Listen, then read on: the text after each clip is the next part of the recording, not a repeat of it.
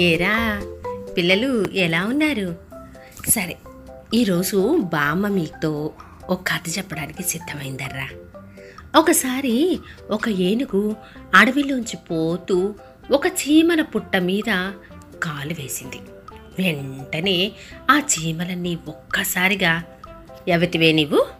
పెద్ద శరీరం ఉన్నంత మాత్రాన బుద్ధి ఉండక్కర్లేదా?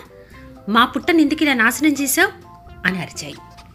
దానికి ఏనుగు నవ్వుతూ ఎవరే ఆ మాట్లాడేది? నాకు కనిపించడమే లేదు కానీ మాటలు మాత్రం వినిపిస్తున్నాయి. అంత చిన్న ప్రాణులు మీరు పొగరబోతులారా మీరు నన్ను ఎదిరిస్తారా? అంది. తర్వాత చీమలన్నీ కూడబలుక్కుని ఎలాగైనా ఆ ఏనుగు పొగరు అణచాలి అని ఒక ఆలోచన చేశాయి. వెంటనే అవి ఏనుగు కాళ్ళపైకి ఎక్కి కుట్టసాగాయి. ఏనుగు చర్మం దళసరిగా ఉంటుంది కదర్రా. దానికేమీ బాధ కలగలేదు. అప్పుడు ఒక తెలివైన ఎర్రచీమ ఏం చేసిందో తెలుసా? ఏనుగు కళ్ళు చాలా సున్నితంగా ఉంటాయి. అక్కడ కుడితే దానికి బాధ తెలుస్తుంది.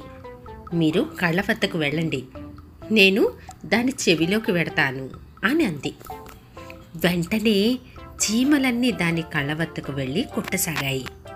బాధతో కళ్ళు మూసుకుని ఏనుగు గుడ్డి దానిలాగా గంతులు వేయడం మొదలుపెట్టింది. ఏడుస్తోంది అరుస్తోంది. ఇక చెవిలో ఉన్న చీమ దాన్ని ఒక్కసారిగా కుట్టి ఏ? ఇప్పుడు తెలిసిందా? చిన్న ప్రాణుల తడక? ఇప్పుడు చెప్పు. మా శక్తి గొప్పదా? నీ శక్తి గొప్పదా? అంది. చీమలు కుట్టి కుట్టి ఏనుగును గుడ్డిదాని చేశాయి.